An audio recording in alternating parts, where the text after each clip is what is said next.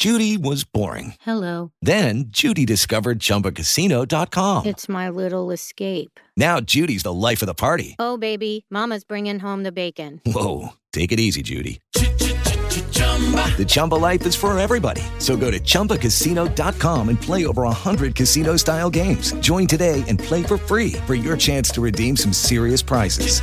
chumba ChumbaCasino.com. No purchase necessary. Void where prohibited by law. 18 plus terms and conditions apply. See website for details. Blog Talk Radio. Welcome to the Nonprofit Coach with Ted Hart. Since 2010, the most listened to radio show in the nonprofit sector dedicated to helping your charity succeed. It's no secret that combining online and offline techniques is the key to fundraising success, and practical nonprofit management advice is what you need. The Nonprofit Coach with Ted Hart is the perfect landing point to learn from top experts around the world who provide advice you can use. Ted Hart is without a doubt one of the foremost nonprofit thought leaders. Also a successful author, his books range from successful online fundraising to expert nonprofit management. Guests on the Nonprofit Coach are leaders in their field who share their insider tips and trade secrets in a conversational style both the experienced and novice will benefit from. Ted lectures around the world, but now he's here for you. From the latest in charity news, technology, fundraising, and social networking, Ted and his guests help you and your organization move to greater levels of efficiency and fundraising success. This is a live call in show. Add your voice by calling 347 324 3080. After the show, you can find all our podcasts at tedhart.com. Click on the radio links. Don't forget to dial 347 324 3080. Now, welcome the host of the Nonprofit Coach, Ted Hart.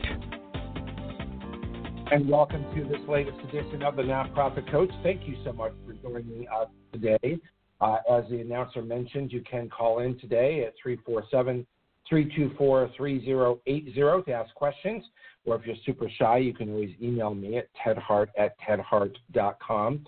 And uh, don't forget, if you uh, have Amazon Alexa, uh, you can now say, Alexa, uh, play Nonprofit Coach on TuneIn. And Alexa will play the most recent edition of the Nonprofit Coach. And you can just say, next and next and next and listen to uh, the entire series of Nonprofit Coach uh, podcasts right there on Alexa. As always, here on the Nonprofit Coach, we start with page one news.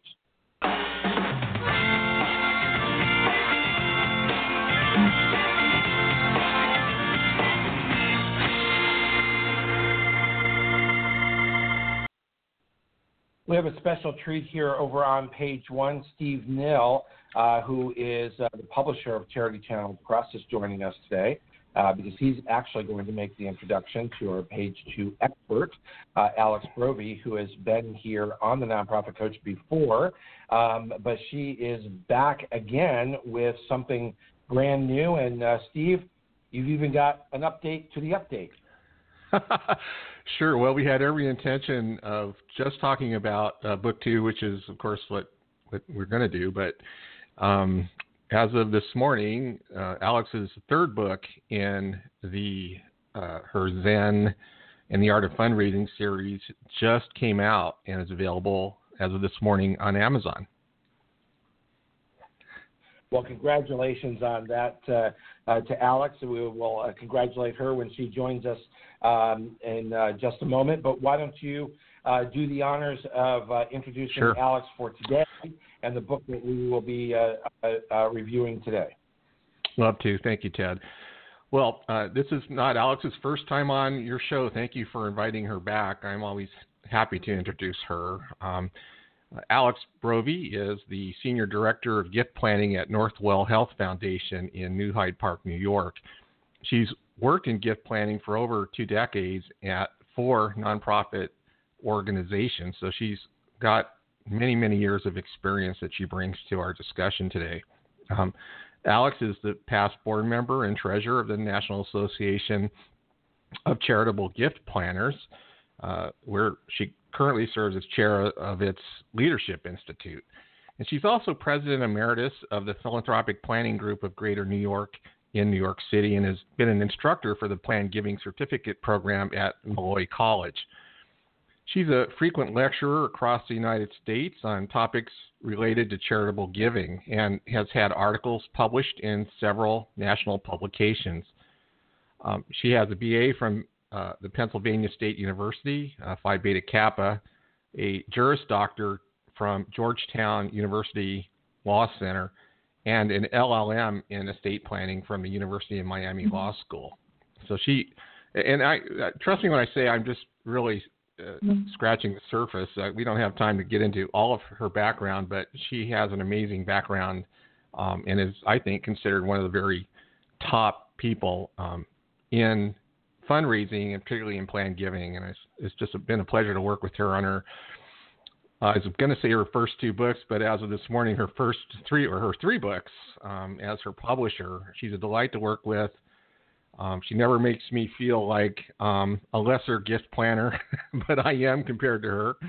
And uh, I'm really happy just to be able to introduce her. And I know the two of you have a lot to talk about on her second book. Let me mention quickly her first book in case listeners aren't familiar. Um, she published in uh, March of last year her first book, mm-hmm. Zen and the Art of Fundraising Eight Pillars of Success.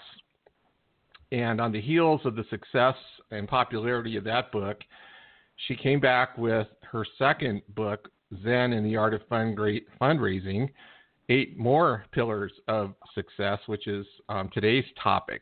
And um, those two books uh, can be read uh, together in, in the order uh, or uh, out of order, it really doesn't matter.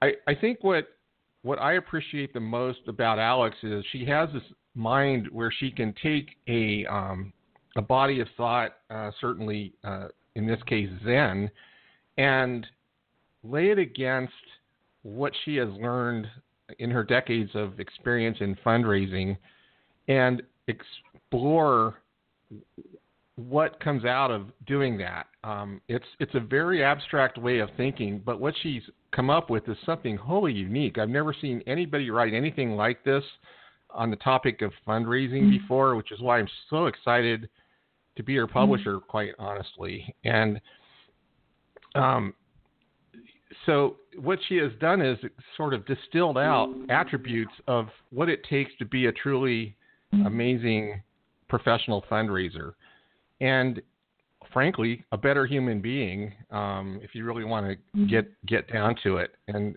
to illustrate that, in her second book, um, mm-hmm. she talks about these um, pillars um, that make a, an extraordinary fundraiser: uh, mm-hmm. passion, honesty, courage, mm-hmm. resilience, acceptance, gratitude, mm-hmm.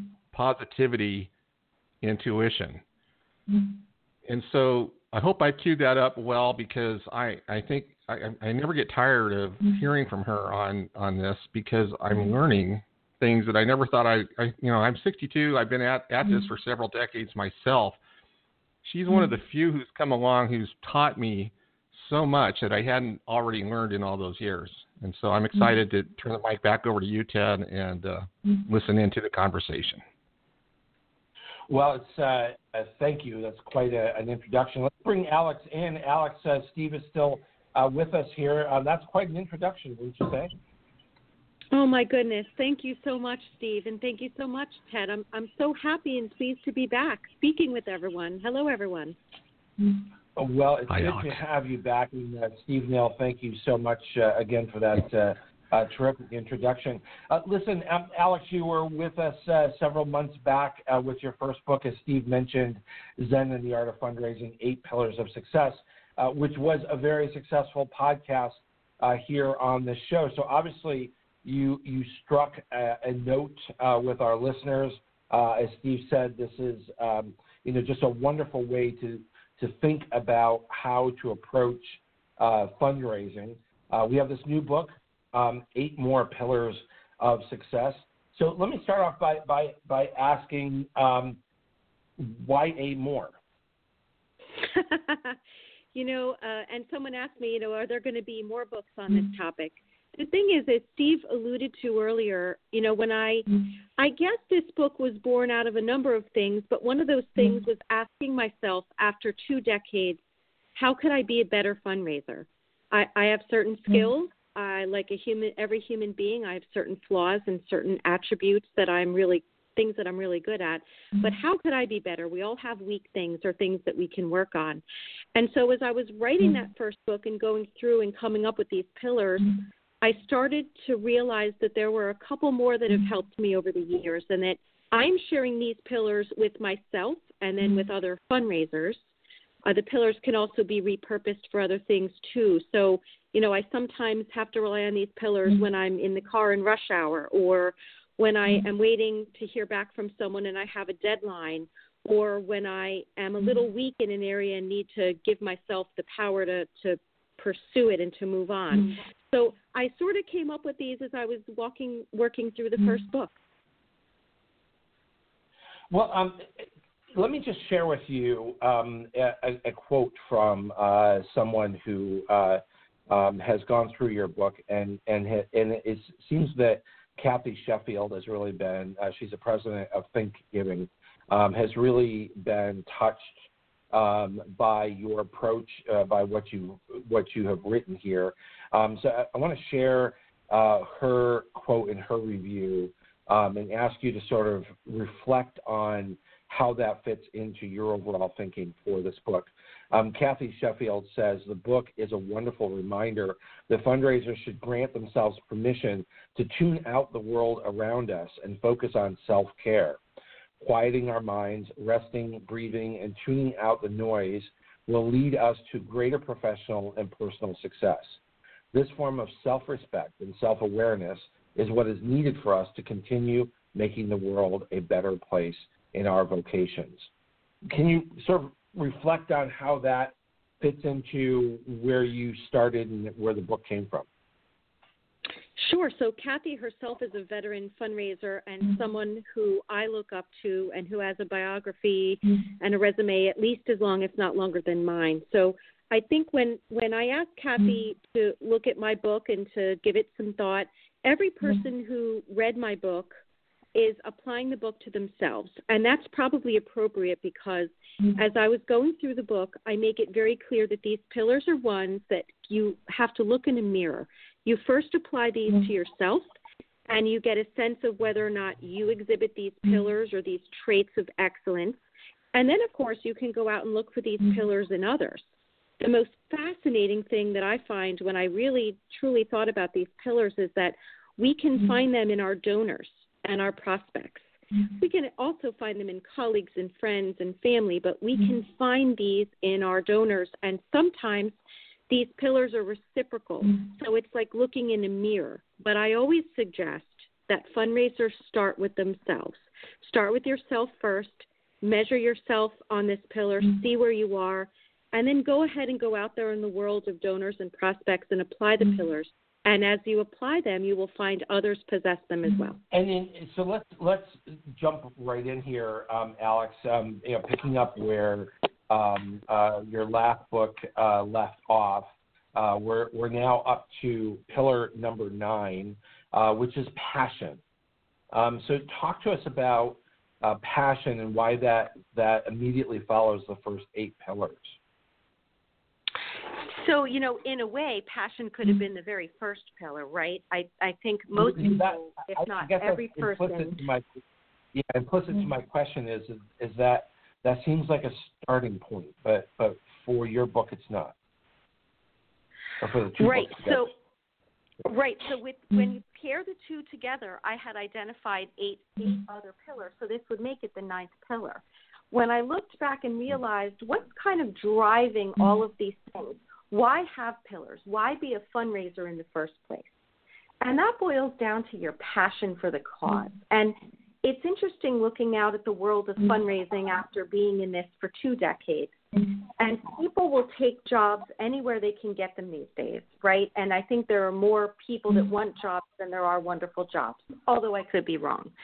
So when you want to work somewhere, you want to feel positive about it. You want to feel that little pull that makes you not press the snooze button a third time, get up out of mm-hmm. your bed, get your day started, and get into the office. And I can say I'm mm-hmm. really proud. I still get up after 20 years of doing this and look forward to going to sit in my office and doing mm-hmm. my work and speaking with donors and prospects and talking to colleagues and donors advisors. So passion is very key and that's why I wanted to start this second book with that really important. And passion is contagious, and so your your passion is is likely to you know flow to your staff. So you're you're likely to recruit a different sort of person than if you're just sort of punching the clock. You're also likely to attract a different kind of donor than than uh, if you're not passionate. I agree with you. I, I think probably a, a synonym in some ways for passion is energy. And I, I, I, along with everyone else, can't mm. say that I'm 100% passionate 100% of the time.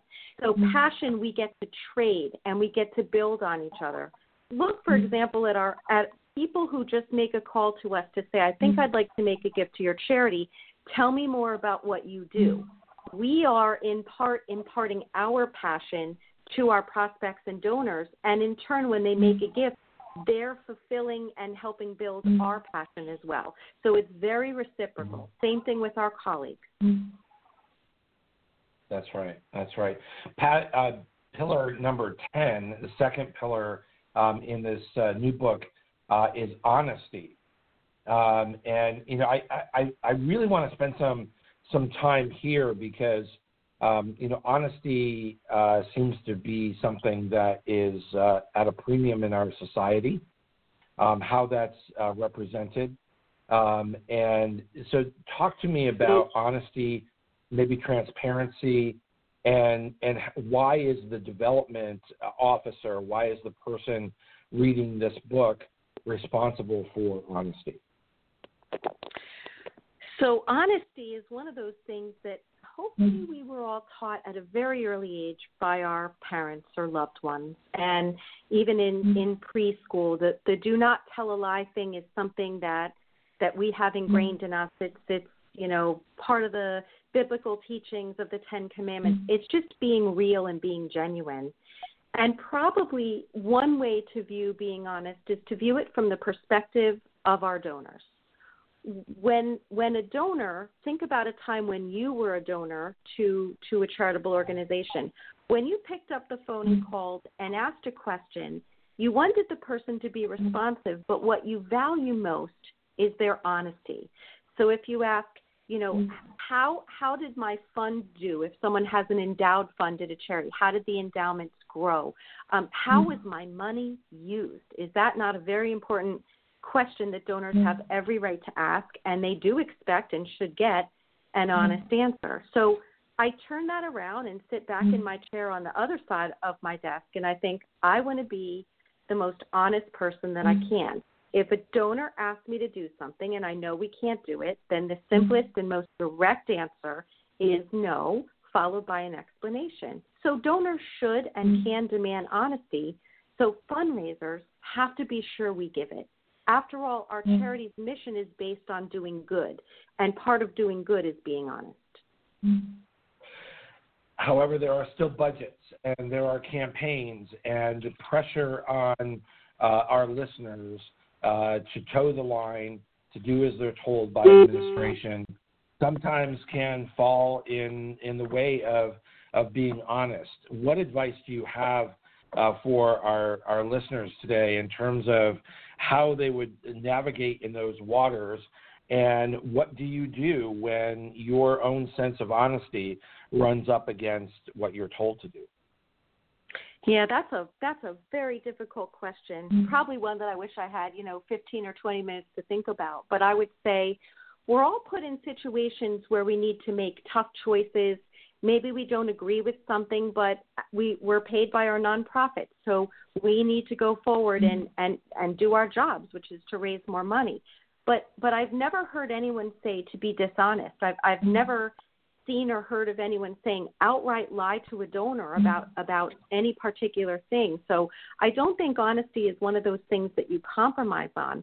Look what happens in the news when charities don't use the money as they're supposed to. None of us want to work for one of those charities when that happens, myself included.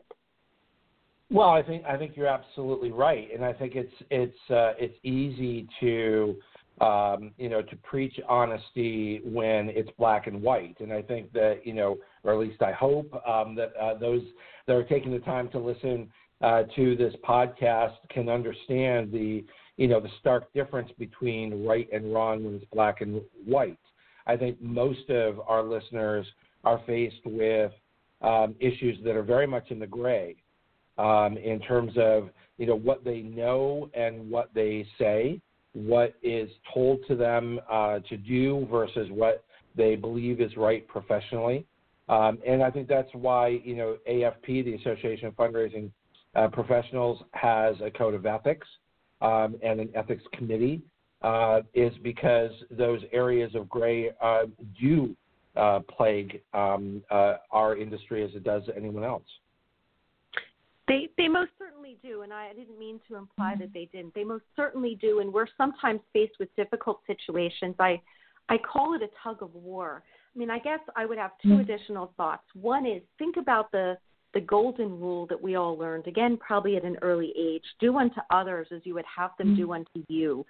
I've also heard people say, "Would you say what you're about to say if the person across the table or or place from you was your mother?" That's another way to look at it. And and a third thing I would remind everyone is referring back to book number one, you know, I explored the trait or pillar of being a mentor. If you're faced with a situation that you really don't know what to do, this is a mm. great time to call your mentor or find a mentor. Even attorneys in the practice field have an ethics hotline that they can anonymously send a mm. send a request in and get an answer and advice back. So maybe sometimes you might need to seek advice mm. on on a real difficult gray issue. Yeah, I, I think that is really terrific a- advice um, when it comes to you know issues very much in the gray. Um, is don't make a snap decision. I always tell people, um, you know, uh, write down your answer and sleep on it overnight. If you read it the next morning and it's still the right answer, then go with it.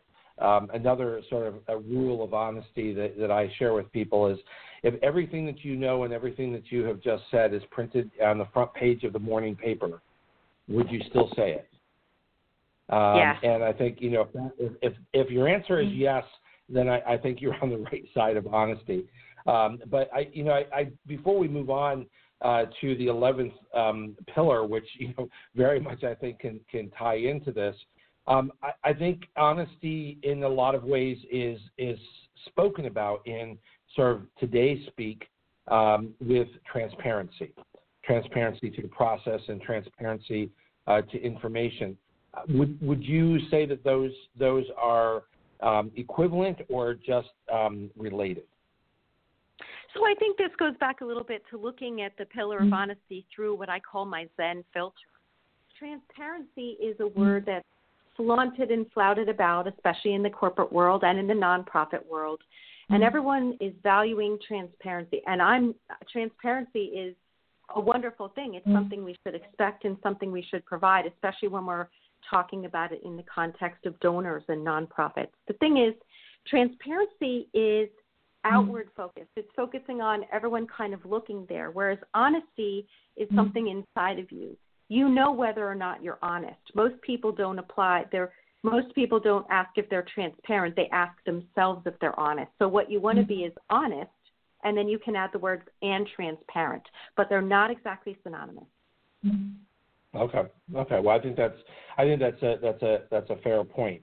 I, you know, I I think where honesty sometimes runs up against reality uh, for many of our listeners is in the fact that many organizations who hire fundraisers, development officer, whatever title you you might be uh, using, um, the one common denominator is that, that they know that they want the money, they don't always come with the same understanding of what it takes and sort of the the implicit trust that needs to be built between an institution and their donors um, in terms of how donated funds are used um, versus other types of funds that might be available to the organization.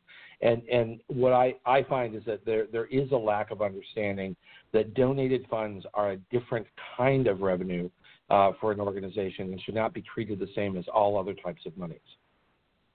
Right. It's pretty complex to get into the nuances, and there, gosh, there are people who specialize in this.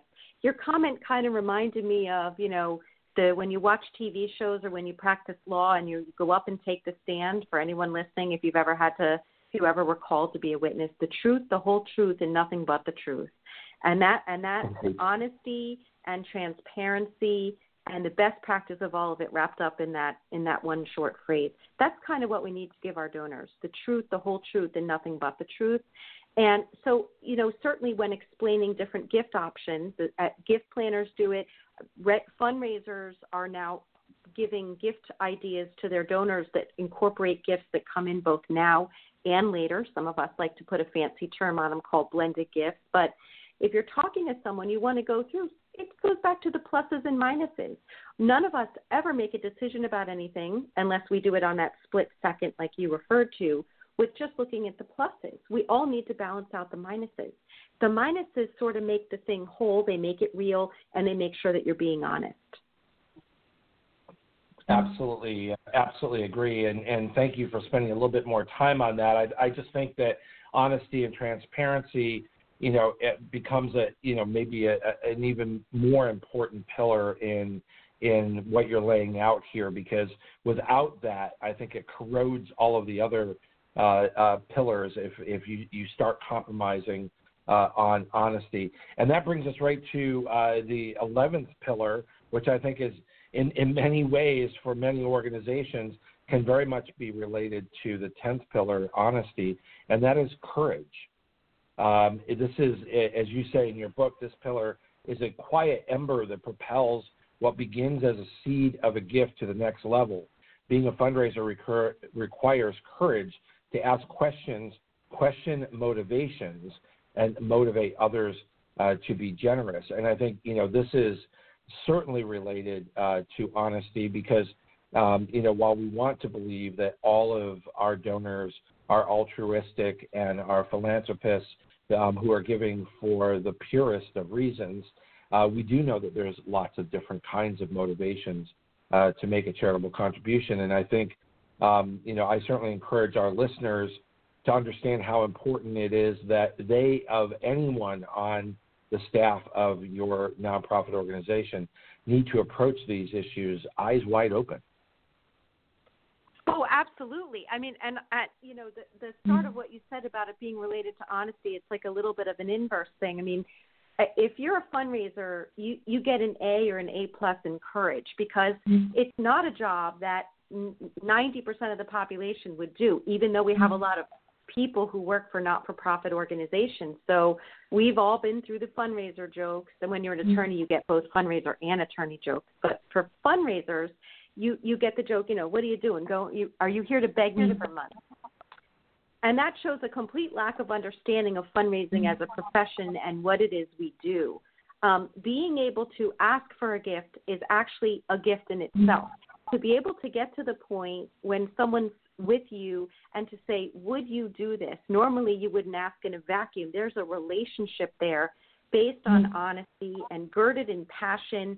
And you take that and you move forward with it. But courage is part of what makes that happen.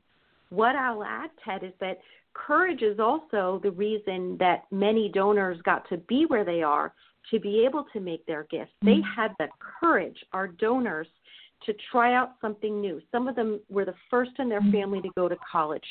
Some of them have established a fund at a place and they didn't even know what they were getting mm-hmm. into when they started. They just thought they were writing a check and they get a little thank mm-hmm. you note and life goes on.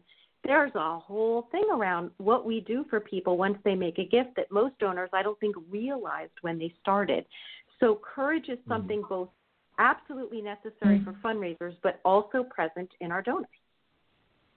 That's right. That's right. And I, I, I really find it so interesting and helpful that you put right in your description of courage um, to question motivations.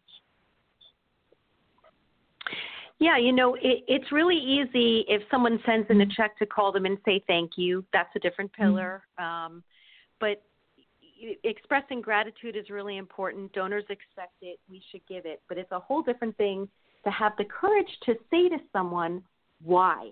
And this relates a little bit to the pillar of curiosity from book number one, but to ask people, why did you make this gift? Mm-hmm. Why did you make the gift in this amount?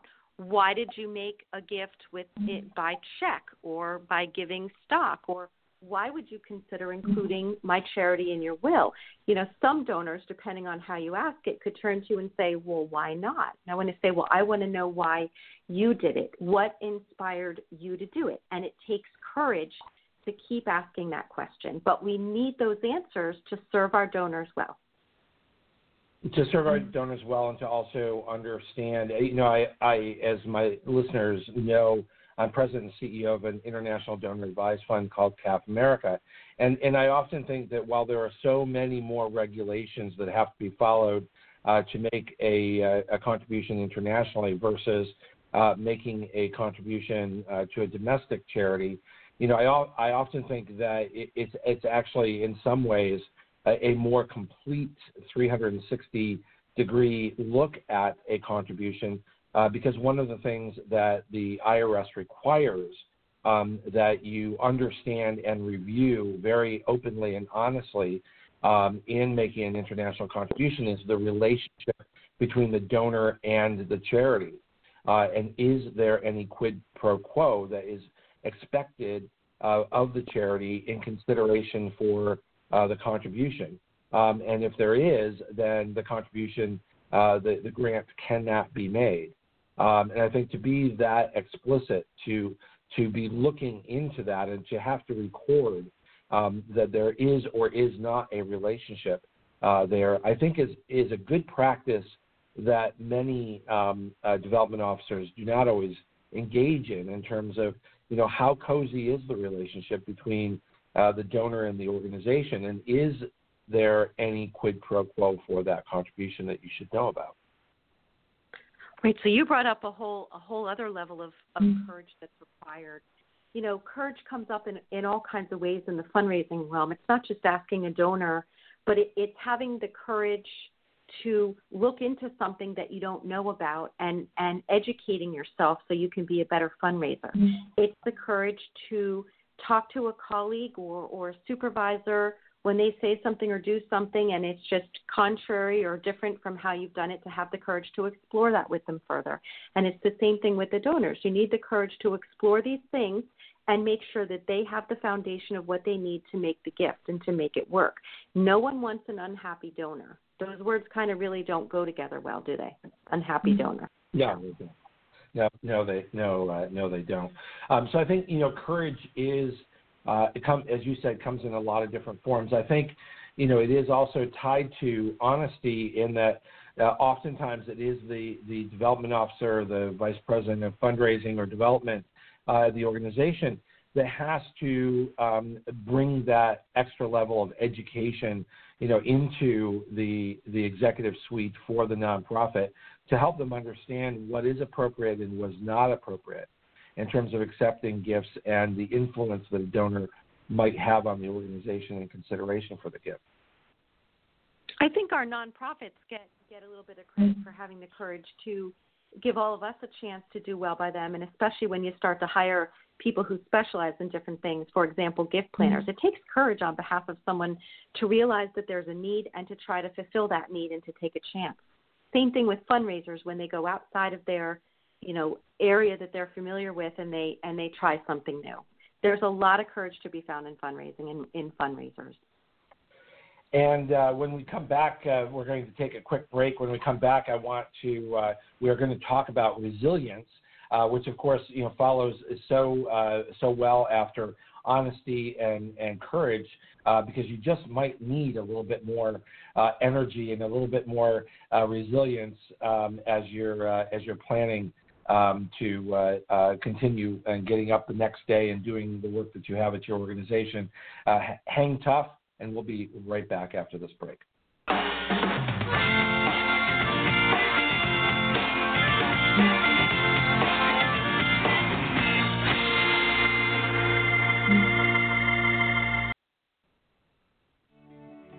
Have you ever wished you could take back an email you sent to the wrong person? Or have that nagging feeling that your confidential message was forwarded without your consent? Do you sometimes email sensitive data even though you know most email isn't secure? And we all have, because we're busy, and because in the world of email, there are no takebacks. Until now. Introducing Virtru, the simple way to send and receive secure email with confidence.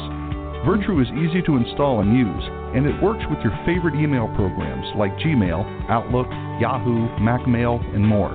When you hit the Send Secure button, your email is encrypted before it leaves your computer or smartphone. And even better, you can revoke a message at any time. You decide whether a message can be forwarded by recipients.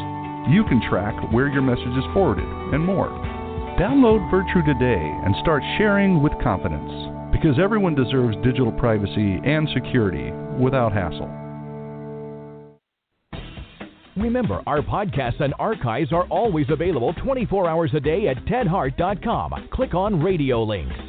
If you're listening live today, the phone lines are open. Call in and ask a question by dialing 347 324 3080. Now, back to the Nonprofit Coach with Ted Hart. And uh, we're back with uh, the 12th uh, pillar, um, and that is resilience. Uh, this pillar is a trait of geniuses and fundraisers alike. Uh, thank you for uh, putting us in the same group as geniuses. Resilience takes persistence to the next level by ch- turning situations into lessons that enable our passion to proceed to a desired end. Resilient fundraisers view a no as a possibility. So, no is a possibility, and you've got to be resilient to understand that. Help us uh, walk through uh, resilience and the 12th pillar. Sure. So resilience is one of those traits that requires that you sometimes dig deep, mm-hmm. that you have a supply of resources, that you can self motivate, mm-hmm. and that you frankly just recognize that you're not perfect mm-hmm. and neither is this world. Things go wrong. You don't really need to be resilient when everything's going well, right? Resilience is that trait, that pillar that you need to call upon when things aren't going well for whatever reason. The most common situation in fundraising and the most obvious one would be when you ask a donor for a gift and the donor mm-hmm. says no. Does the world stop turning on its axis when the donor says no? It might in your own world for a couple of moments, but no, mm-hmm. life is going to go on. So fundraisers have to have their own ability to rise up, kind of overcome whatever the, the setback is, and then move on. It's the old if you fall off a horse, you need to get back up and get on that horse again. If you get a no from a donor, you need to regroup and maybe go back to the donor or turn to another donor and ask another donor for a gift. I um, have a wonderful a wonderful technique that that I use, and I don't know where I originally read it, so I apologize that I cannot attribute the person or the place where I read this, but it was something that guides me when I face difficult situations. Mm-hmm. And I'd love to share that with your listeners. Thank you. So when when you're faced with a difficult situation, mm-hmm. see if you can ask yourself the following three questions. And I actually keep these on a note card at my desk in my office. Mm-hmm. Number 1, can I find anything funny about this? Anything at all? Number 2, am I going to let this ruin my day? And number 3, would this be funny if this were happening to someone else? And it's amazing how, if you can get past those first two things and get to number three, you can often find the humor in a situation. You know, this pillar resilience and a pillar that I wrote about in the first mm-hmm. book, a sense of humor, kind of go hand in hand. So let me give you an example of something that really happened to me where I applied these three pillars. Mm-hmm. I planned to meet with a prospective donor, someone who mm-hmm. I had never met with before, at, at a diner for breakfast. Mm-hmm. And I didn't know what she looked like, and I was mm-hmm. running about five minutes late, and the traffic gods were not cooperating with me, and I, I just wasn't sure what to do. And I arrived at the diner where we were supposed to meet Mm-hmm. about five minutes late to an absolutely empty parking lot. Now, this Mm-hmm. diner is one that every time you go by, people are fighting for parking spots. There's a line out the door. It's along three very busy roads at a busy intersection. And I pull in, and the parking lot is absolutely empty. And there's a little white sign on the door saying closed for refurbishing. So I'm sitting there in my car looking at my clock with the sweat pouring down me, wondering if maybe my prospective mm-hmm. donor came, didn't see me there, and left. Um, or what mm-hmm. what is it that I should do? So I thought, okay, here's a real life mm-hmm. example of when I should apply these three questions. Can I find anything funny about this? Well, sure. I mm. could picture this being, you know, an example of something written mm. up in a cartoon where you have a really important meeting and you get there and it's closed, or or a nightmare where you have an appointment and you get there and the person isn't there. So I thought, okay, it's not funny at the moment, but okay, I'll go with that. Number two, am I going to let this ruin my day? You know, the good or bad thing about meetings first thing in the morning is sometimes they set the tone for the rest of your day. But mm. deciding to let something ruin your day is a choice, which means you can choose to mm-hmm. not let it ruin your day. So I decided I'm not going to let this ruin my day, however, this works out. But I was still sitting there nervous. Another minute went by. My prospective donor still hadn't arrived. Mm-hmm. The diner was still closed. And I asked myself, number three, would this be mm-hmm. funny if this were happening to someone else? And I actually started giggling as my stomach started grumbling because I thought, yeah, this will be a great one to share with the gang, or would be a great one if mm-hmm. someone else told me that this happened to them. And, you know, right at that mm-hmm. moment, my prospective donor pulls into the lot and pulls into the spot next to me. Mm-hmm. She rolled her window down. I rolled my window down. We said hello and we just laughed. And we went and found another place to go. Not every situation is always going to work out like that one in the end with a laugh. But nonetheless, the application of those three questions made me get over that difficult moment. It made me more resilient. Well, I think I, thank you for sharing uh, sharing that story, and I think you know many of us uh, could benefit by you know keeping that flashcard uh, in front of us and reminding ourselves. And it does relate back to um, in uh, in your first book and, and in our uh, earlier uh, podcast um, uh, that was uh, just about ten months ago. You were with us, um, and uh, uh, pillar number seven is a sense of humor, and certainly these are related. Absolutely. And, you know, the, I can't, people have asked me, I don't know if it's a question you were going to ask me, maybe we explored it last time. Do I have a favorite pillar? I mean, that's like having seven children and asking, do you have a favorite child? You know, I, I don't have a favorite pillar, but but the sense of humor pillar when nothing else works, and I mean nothing else works. You've tried every single other pillar and you're sitting in this situation, you got to try to find something mm-hmm. funny. And usually that means taking yourself out of the moment and giving yourself a broader horizon. Because with the broader horizon, almost anything, including grim things at the moment, almost anything can, can be found to be humorous or at least alleviate the tension of the situation if you apply that pillar of sense of humor. Yeah. And that certainly it ties right into um, the uh, uh, the fifteenth uh, uh, pillar, uh, which is uh, positivity. Um, no, did I jump ahead here? I'm sorry. No, I did. Um, but what I meant to say is it ties into the thirteenth pillar, gratitude. Um, so you know, having that sense of humor, having the gratitude for others to have a sense of humor. Um, you say this pillar requires serenity that may strive to that that many strive to possess. Successful fundraisers learn to accept change, a variety of donors, and our roles in promoting our charitable missions. So being grateful, um, but I think part of that is uh, understanding that there will be problems. Everything will not always go your way. Um, and if you've learned to be resilient, you've certainly learned to have a good sense of humor, um, but the gratitude to find that in others. You know, the, the, the funny thing about pairing gratitude and sense of humor is if you can ever get to the point in your career, and I don't think I'm there quite yet, but if you can ever get to a point where you had just a god awful phone call with someone, whether it just didn't go the way you planned or you anticipated, or, or worse, it had a not so good ending, um, or one of those random calls that comes in and just doesn't end well. You know, if you could sit there after you hang up, take a few deep breaths and be grateful that you got that call so that you're testing your resilience, you're testing your courage, you're testing your passion for your organization and what you do, you're testing your ability to see the bigger picture. Mm-hmm. Gratitude itself is a gift. It's a gift you give to yourself. You're grateful to have the job that you have. You're grateful to be have the mm-hmm. skill set so that you can ask people to in turn be express their gratitude through a gift.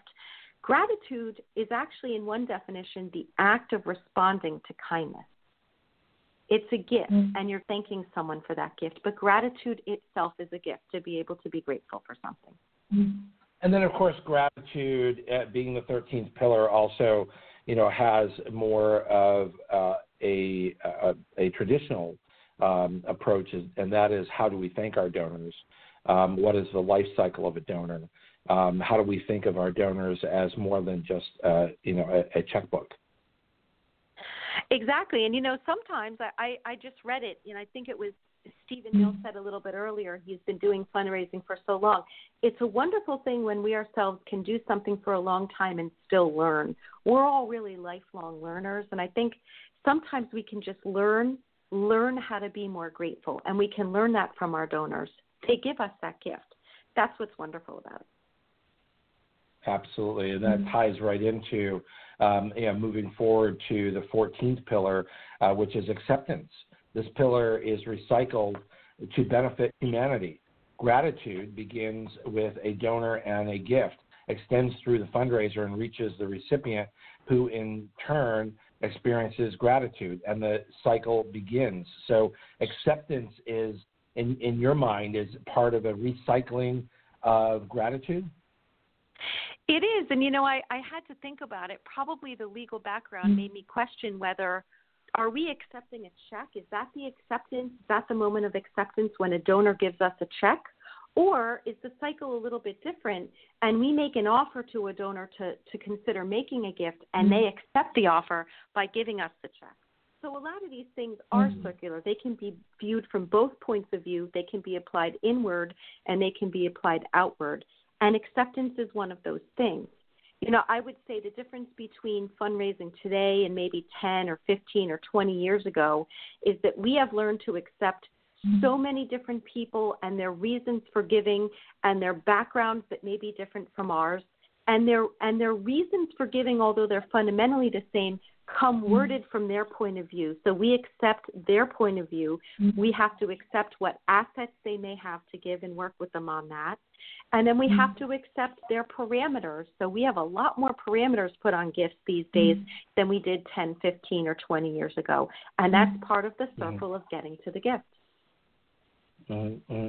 Yeah, and I, I, think you know, uh, arguably, uh, fundraising um, and philanthropy today is far more about the individual and their role in the process than perhaps it was, as you say, 10, 15 years ago, where it may have been sort of more about community or giving or sort of the United Way sort of approach. I think the internet and the introduction of the internet, you know, has put uh, direct impact on charities within reach of, of donors and they've seized upon that opportunity. And and I think you know successful fundraisers have you know as as you say here in the 14th pillar have accepted that and have have internalized that um, as a good thing for philanthropy. Because one, one of the things I always try to remind uh, fundraisers is uh, donors don't owe us this money.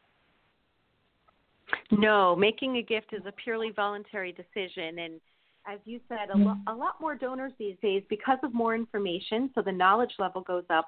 They aren't giving necessarily just to be altruistic. They aren't necessarily giving to a general fund, although many still do. But I find that the donors who make the bigger gifts have a particular goal they would like mm-hmm. to help achieve in mind. You know, so a, a donor who gives any particular charity 10 or a 100, a 1,000, mm-hmm. keep adding the zeros to it to cure cancer. We all hope and hopefully know that one day we'll find cures mm-hmm. to different types of cancers. But no donor really mm-hmm. believes that their one gift is going to cure cancer. But the hope there is that you're going to apply that money to promote cures for cancer or to promote cancer care. So that's something we have to accept. When we, on behalf of our organizations, accept gifts, when we accept them, we accept them with the donor's terms. Otherwise, we need to have a discussion Mm-hmm. before we accept that gift about exactly what the terms can be. And those discussions require the last pillar, or the pillar two pillars ago, which was courage. That's right. That's right. So we're we're um, uh, we're we're going to uh, um, uh, move on to the 15th pillar, which is positivity. Uh, and as you point out, this is something that has to be internal um, and then radiates out to others. Uh, happy moments are contagious and multiply for the benefit of all involved donors, recipients, and, and fundraisers.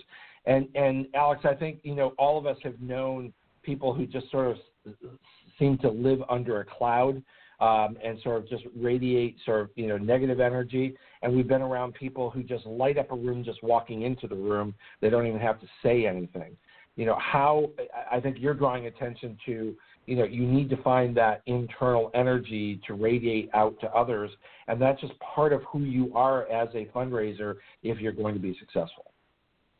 I have to think that every fundraiser has something positive that they can find about their jobs, about their own self, about what they do, about the donor mm-hmm. that they're working with. Look, we all work with donors who think differently and act differently than we do. Some of them are a little more challenging. They have a couple more restrictions or they mm-hmm. require more time and attention than other donors do. But it's mm-hmm. actually, positivity is actually something that does start from within you. So you have to try to find it within yourself. It is a choice. In the end, if I'm ever having a day when I'm feeling a little grumpy, the happiest thing that pulls me out of it is a phone conversation with one of my donors, whether it's because of mm. their passion, whether it's because of their inherent positivity. But I know when I'm on the phone with the donor, I want to show that donor the most positive side of me that mm. I can. And donors come to expect that. They don't want to talk to to a snarky person. They don't want to talk to someone who's down or depressed. They want a fundraiser who's like a rah rah cheerleader, not only for the cause, but in helping them be able to figure out how to make their gift in the best way. So look at it from the Mhm. perspective of donors. Donors want a positive view, so give it to them. That's right. And I always try to remind that, you know, of anybody within your organization, you are the donor's advocate. Uh, you need to be the one who is bringing, um, you know, the, the, the desires and wants and needs of the donor, you know, into discussions. It doesn't mean that the donor always gets their way, and certainly the, you know, the, the tail should not be wagging the dog. The, the donors should not be dictating the way that the organization is set forward. They have a voice it's an appropriate voice, and I think it's the development officer that makes sure that that voice is heard. Right, and that to the extent you can, that you make you make the conversations positive. You know, there's a couple of phrases that come to my mind. You're you're never supposed to go to bed angry at a spouse. You're, you you uh, I guess really um, well acclimated public speakers say that people can actually hear you when you smile. So I'm smiling right now, and I'm hoping that some of that smile comes through in my voice. And psychologists have mm-hmm. proven that the act of smiling itself calms you down and makes you a little mm-hmm. more happy, or at least a little less negative. You know, I find that That's a right. great question to mm-hmm. ask a donor, including someone you've had many conversations with, and you wonder, what else could I say or do with this donor? I, I need to make a call. It's time. I haven't thanked them in a while. I need to check in. It's been a while since their last gift, or I need to give them an update. Is to call them and say, "Hi, Frank. How you doing? What's hmm. what's positive in your life right now? Can you share some positive, good news with me?" Because hmm. then that starts the conversation hopefully off on a positive foot. And a positive conversation can lead to all kinds of good things in terms of a hmm. better, warmer, stronger relationship based on a deeper foundation. And look, when you're happier, you're more likely to make a gift, right? Right. It also sends a, a message to to the person on the other end of that, that phone conversation that they're a real person and that you're here to listen to that real person. Um, and that brings us to the 16th uh, pillar. And, and it seems that all of the other pillars are things that you can work on, you can train, you can, um, you know, sort of become better at. But I wonder if number 16, the intuition, which it says many of us have experienced times in our lives when our intuition guided us. Intuition can play a role in fundraising success when the little voice prompts us to reconnect with a donor. Timing is often the key to success. And I and I certainly agree with you that you know timing is everything, and understanding you know who you're talking to and the role of the donor and their life cycle and their giving um, cycle. But but I do wonder is is tuition something that you can learn? Is tuition intuition um, something that you can get better at, or is it something that if you're going to be successful, you have to come to the job with intuition? I think most likely intuition is a, a trait that some people have already honed more than others. And some people are more, call it in tune. You know, it is that little voice, and we all have one. Where we can get mm. maybe better is sort of like being able to blow the clouds mm. away so we can really focus. No, honestly, mm. sometimes I sit and I'm I'm ready to make a call or I'm ready to do a task and something tells me it's not the right time right at this moment for whatever reason. I can't tell you mm. what it is or what would have happened if I had gone forward, but I I listen to that little voice. The same thing if that little voice tells me it is time mm. to call someone. If someone's name or image comes into my mind when I'm mm. sitting there, one of my donors, I might just stop what I'm doing and send an email or pick up the phone and say, "Hey, I'm just thinking about you." I can't relate anything earth-shattering that's ever happened, but the way you become more intuitive is to take a couple breaths and try to clear your mind. You can be mm-hmm. more intuitive if you simply unclear your mind so that you can give your mind a chance to say what it's really thinking with rather than mm-hmm. talk over it and block it out. So having some moments mm-hmm. to just think. Don't we all want a job where we can just sit back without emails or visits or meetings with people, just 5 minutes to sit and think? in those quieter times mm. is when the intuition comes into being and when you can finally listen to your little voice and it may give you some great guidance so we get all the way to the, the end of uh, book two. Um, we, we, we have talked about the 16 pillars, and we find out that there is a foundation that, that holds up all of these pillars. And that foundation um, is uh, one essential ingredient that you call respect. Respecting yourself and the others is essential to building strong pillars. When your pillars are cemented in a foundation of respect, you will succeed in your career as well as in your life. Very, very well said. We've got um, just about four minutes left, so I'd like you to sort of summarize this uh, around the concept of, of respect, and uh, please make sure that uh, our listeners know how they can uh, reach you, uh, Alex Brovey. Sure. So, so the common denominator of all the pillars, when you go through them mm-hmm. all and think they're very different, um, they have to do more with the art of fundraising, mm-hmm. not necessarily the the hard science of fundraising. But these are all ways mm-hmm. that you hone your craft. What it all comes down to is respect. And so, if you step back for a minute and you say, what what would make a good relationship with a donor, or phrase it to yourself in the inverse if I don't have this in my relationship, mm-hmm. I will not have a good relationship. And the answer to that question, if you really ask mm-hmm. yourself, is respect. So all good relationships are based on respect. And what happens is you have two people come together for a relationship. Each mm-hmm. one of them has to have turn it inward and have enough self-respect, respect themselves and where they are and their mm-hmm. flaws and their good traits in order to come together and create a mm-hmm. new relationship that's based on respect. So each and every one of these pillars, if you hone it and as you hone it, leads to more respect for mm-hmm. yourself inward, but you show the respect outward to your donors and to your colleagues and to the mm-hmm. people that you come in touch with in your communities where your charitable organization serve constituents. So it does come down to respect. So consider that the next time you're honing a relationship with the person. Mm-hmm. Show that you're honest. Show some resiliency. It's mm-hmm. ask a mentor for their thoughts and their opinion, and then turn it over to mm-hmm. you and find something in yourself to respect so you can then extend the respect mm-hmm. to your donors and your relationships with them. If anyone wants to contact me, um, I work at Northwell Health Foundation in mm-hmm. New York. I'm available if you Google my name and my email mm-hmm. address if you, anyone needs to reach me or wants to share feedback or comments that I welcome is alexbrove at AOL.com. And mm-hmm. thank you so much for this opportunity to share some time and some thoughts with everyone, Ted. Alex Brovey, Senior Director, Gift Planning at Northwell Health Foundation in New Hyde Park, New York. Thank you so much uh, for once again being my guest here on the Nonprofit Coach and for bringing us your second book in a three part series, Zen and the Art of Fundraising Eight More Pillars of Success, um, which was uh, just recently uh, published.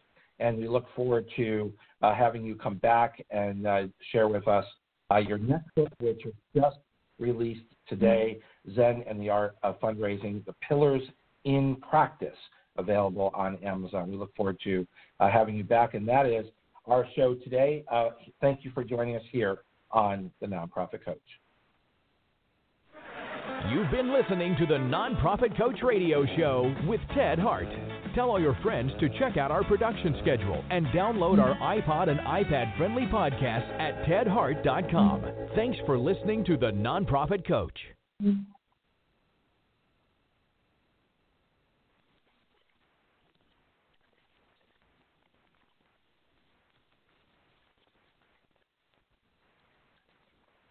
Step into the world of power, loyalty, and luck. I'm going to make him an offer he can't refuse. With family, cannolis, and spins mean everything. Now, you want to get mixed up in the family business. Introducing The Godfather at ChumbaCasino.com. Test your luck in the shadowy world of The Godfather slot. Someday, I will call upon you to do a service for me. Play The Godfather now at ChumbaCasino.com. Welcome to the family. VGW Group. No purchase necessary. Void where prohibited by law. See terms and conditions. 18 plus.